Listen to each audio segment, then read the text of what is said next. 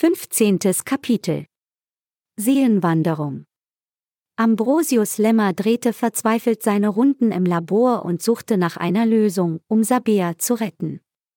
Es war für ihn klar, dass er sie retten musste. Er stellte bei sich einen nie gekannten Zwiespalt fest, Sabeas Avatar begehrte er, die lebendige Sabea aber liebte er. Doch, er liebte sie wirklich, die Flammen in seinem Herzen loderten und hatten sich aus einem sanften Glimmen heraus entwickelt. Es gab kein Halten. Er musste zu ihr. Um sich etwas abzulenken, betätigte er sein Smartphone, um seinen Kontostand zu überprüfen. Da erstarrte er. Das Kloster, Dr. Hufnagel, Professor Wendelkirsch, Dr. Huawing und Professor Lüthard, sein langjähriger Freund, hatten ihm im Rahmen des Projektkonsortiums die erste von drei Tranchen überwiesen, drei Millionen Schweizer Franken lagen jetzt auf seinem Konto. Das war doch schon mal ein Vertrauensvorschuss erster Güte. Und das, obwohl er noch keine Resultate vorweisen konnte, einmal abgesehen von der sehr hohen Patientenzufriedenheit im Pflege- und Alterszentrum Elfenberg ein Benchmark, der seinesgleichen suchte. Dann betrat Pater Zino mit energischem Gesichtsausdruck den Raum. Gib mir den Wohnungsschlüssel, sagte er bestimmt. Vor Ambrosius, geistigem Auge tauchte die völlig verstörte und verschüchterte Sabea auf, die jetzt bestimmt der Meinung war, er sei an allem schuld und hätte sie böswillig eingesperrt. Dabei hatte er sie doch bloß schützen wollen, schützen vor dem Zugriff durch den unberechenbaren und zeitweise recht bösartigen Pater Zino. Als Ambrosius Lemmer sich weigerte, den Schlüssel herauszurücken, mobilisierte Pater Zino die drei Chinesen. Tabeng, sagte er zu ihnen, fesselt ihn. Wie dressierte Hunde stürzten sie sich auf Ambrosius Lemmer und nutzten den Überraschungsmoment, um ihn am Untersuchungstisch festzubinden. Dann durchsuchte Pater Zino seine Taschen und beförderte mit einem verächtlichen Grinsen den Wohnungsschlüssel ans Tageslicht. Ich werde mich jetzt um Sabeas Seele kümmern, sagte er knapp und verließ erneut den Raum. Der Grund, dass ihm die Chinesen aufs Wort gehorchten, war zweifellos, dass auch sie vom Geldfluss des Klosters zerrten. Jetzt lag Ambrosius Lemmer wehrlos auf dem Untersuchungstisch, mit direktem Blick auf Sabeas Avatar. Reglos stand sie da, mit nacktem Oberkörper, und er konnte nicht anders, als in einem Fort ihre kleinen, kecken Brüste zu betrachten. Dann fand er auch heraus, warum sie ihr das Kasakoberteil ausgezogen hatten. Auf einem kleinen Metalltisch neben ihr stand ein Fläschchen mit Weihwasser. Damit hatte Pater Zino wohl Sabeas Oberkörper eingerieben. Ambrosius mochte sich nicht vorstellen, wie er vorgegangen war. Aber Weihwasser war zweifellos die Verbindung zwischen dem Menschen und der göttlichen Sphäre, ein Fluidum, das den Kontakt zwischen dem Hier und dem Überirdischen herstellen sollte. Sabeas Avatar wurde vorbereitet, auf dass er vom Blitz getroffen werde, in luftiger Höhe, auf dem Klosterturm, und dann, beseelt mit dem Inhalt eines Terrakotta-Gefäßes, auf ihren Mund gepresst, und dazu würde Pater Zino das Herz der Kunstpuppe massieren, auf dass sie die Seele der im Moment noch lebenden Sabea einsöge. Das Kontaktmedium Weihwasser würde den Prozess besiegeln, und Pater Zino würde der glücklichste Pater im Universum sein. Ambrosius Lemmer wurde schlecht. Die drei Chinesen werkelten im Nebenraum, so, als gäbe es Ambrosius Lemmer gar nicht, sie wirkten seinem Schicksal gegenüber vollkommen indifferent und unterhielten sich in ihrer Sprache. Daliang de Gongzuo, sagten sie, viel Arbeit. In der Zwischenzeit war Pater Zino bei Ambrosius Lemmers Wohnung angelangt. Er schloss die Tür auf und betrat entschlossenen Schrittes den Korridor. Zuerst sah er Sabea nicht, dann entdeckte er sie, zusammengekauert auf der luxuriösen Polstergruppe. Beinahe hätte sich etwas Menschliches in ihm geregt, fast hätte er die junge und eingeschüchterte Frau bemitleidet.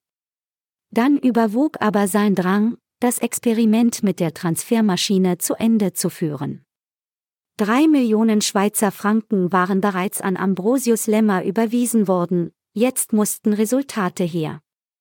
Fast war er am Ziel, Sabeas Double wartete doch nur darauf, von ihm in den Klosterturm gehieft zu werden, und er hatte soeben im Wetterbericht vernommen, dass sich am Südhang ein bedrohliches Gewitter zusammenzog. Erwartungsvoll schlug Pater Zinos Herz und setzte dann beinahe aus, als er auf dem Glasdach Sam, den Haushandwerker, entdeckte, dessen leblose Extremitäten wie Kaulquappen im sanften Wellengang des Bühlwiler Sees wogten. Verdammt, entfuhr es ihm, und ihm wurde einmal mehr bewusst, wie sinnvoll es war, dass das Kloster ein Angel-, Schwimm- und Schifffahrtsverbot über den sie verhängt hatte. Weiß der Herr, was da alles entdeckt worden wäre, insbesondere wegen all der Säuglingsskelette, die auf dem Seegrund lagerten, wäre das Kloster für alle Zeiten in Verruf gekommen. Für Pater Zino war klar, Sabea wusste eindeutig zu viel. Nicht nur hatte sie Teile der Katakomben erkundet, nicht nur war sie im Labor gewesen und wusste, wie menschenartige Puppen hergestellt werden, nein, sie hatte auch das Vertrauen von Ambrosius Lemmer gewonnen und mit ihm eine Nacht in dieser unterirdischen Wohnung verbracht. Pater Zino war schon immer ausgesprochen misogyn gewesen, ganz im Gegensatz zu Pater Lucius. Für ihn waren Frauen des Teufels. Sie hatten die Menschen aus dem Paradies vertrieben. Sie hatten Körper, die Männer den Verstand verlieren ließen. Sie hinderten die Menschheit an ihrer spirituell-religiösen Weiterentwicklung. Auch die Scheiterhaufen im Mittelalter und bis ins 18. Jahrhundert hinein hatten sie nicht tilgen, ihren Hochmut nicht bändigen können. Sie waren lasziv, unberechenbar und gottfern. Jetzt kauerte genau eine solche Frau vor ihm. Sabea.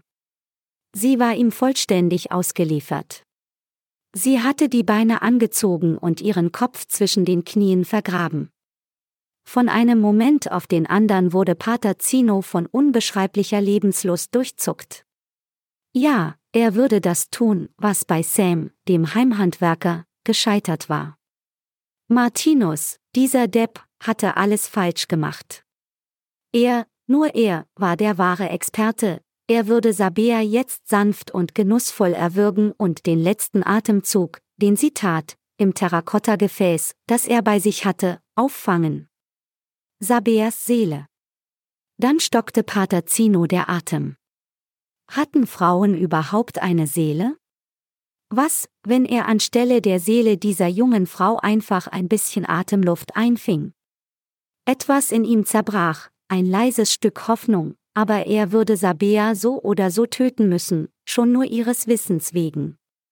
Da kam ihm in den Sinn, dass in einem Laborkühlfach noch immer das Terrakotta-Gefäß lagerte, in dem Martinus angeblich Sams Seele eingefangen hatte. Wieder wurde Pater Zino mit Lebensenergie durchströmt. Im Terrakotta-Gefäß schwebte womöglich eine echte Männerseele. Nichts sprach dagegen, dass er das Experiment im Klosterturm durchführte, mit Sabeas Avatar, diesen aber mit der Seele des Heimhandwerkers fütterte. Somit würde, ganz seinem Weltbild entsprechend, die erste beseelte Frau entstehen. Er würde sie hüten wie seinen Augapfel, sie würde ihren Pflegedienst im Elfenberg versehen, aber womöglich war sie gleichzeitig mit den Fähigkeiten eines Heimhandwerkers ausgestattet, konnte auch Elektroöfen reparieren, Zündkerzen ersetzen und Roboter wie Lobo warten. Entschlossen packte er ein rot-grünes Seidenkissen, das in einem Winkel des ausladenden Sofas lag, und näherte sich damit Sabia. Ganz ruhig jetzt, Mädchen, ganz ruhig. Alles wird gut, sagte er und ging in die Knie. Dies tat er aber nicht etwa, um Sabea das Kissen besser ins Gesicht drücken zu können, sondern weil er soeben einen energischen Tritt zwischen die Beine bekommen hatte. Sabea hatte schon früh gelernt, wie man mit bösen Männern umzugehen hat. Blitzschnell sprang sie auf, trat mit dem Mut der Verzweifelten noch einmal kräftig nach, setzte mit einem kleinen Sprung über den stöhnenden Pater hinweg und verließ blitzschnell die Wohnung.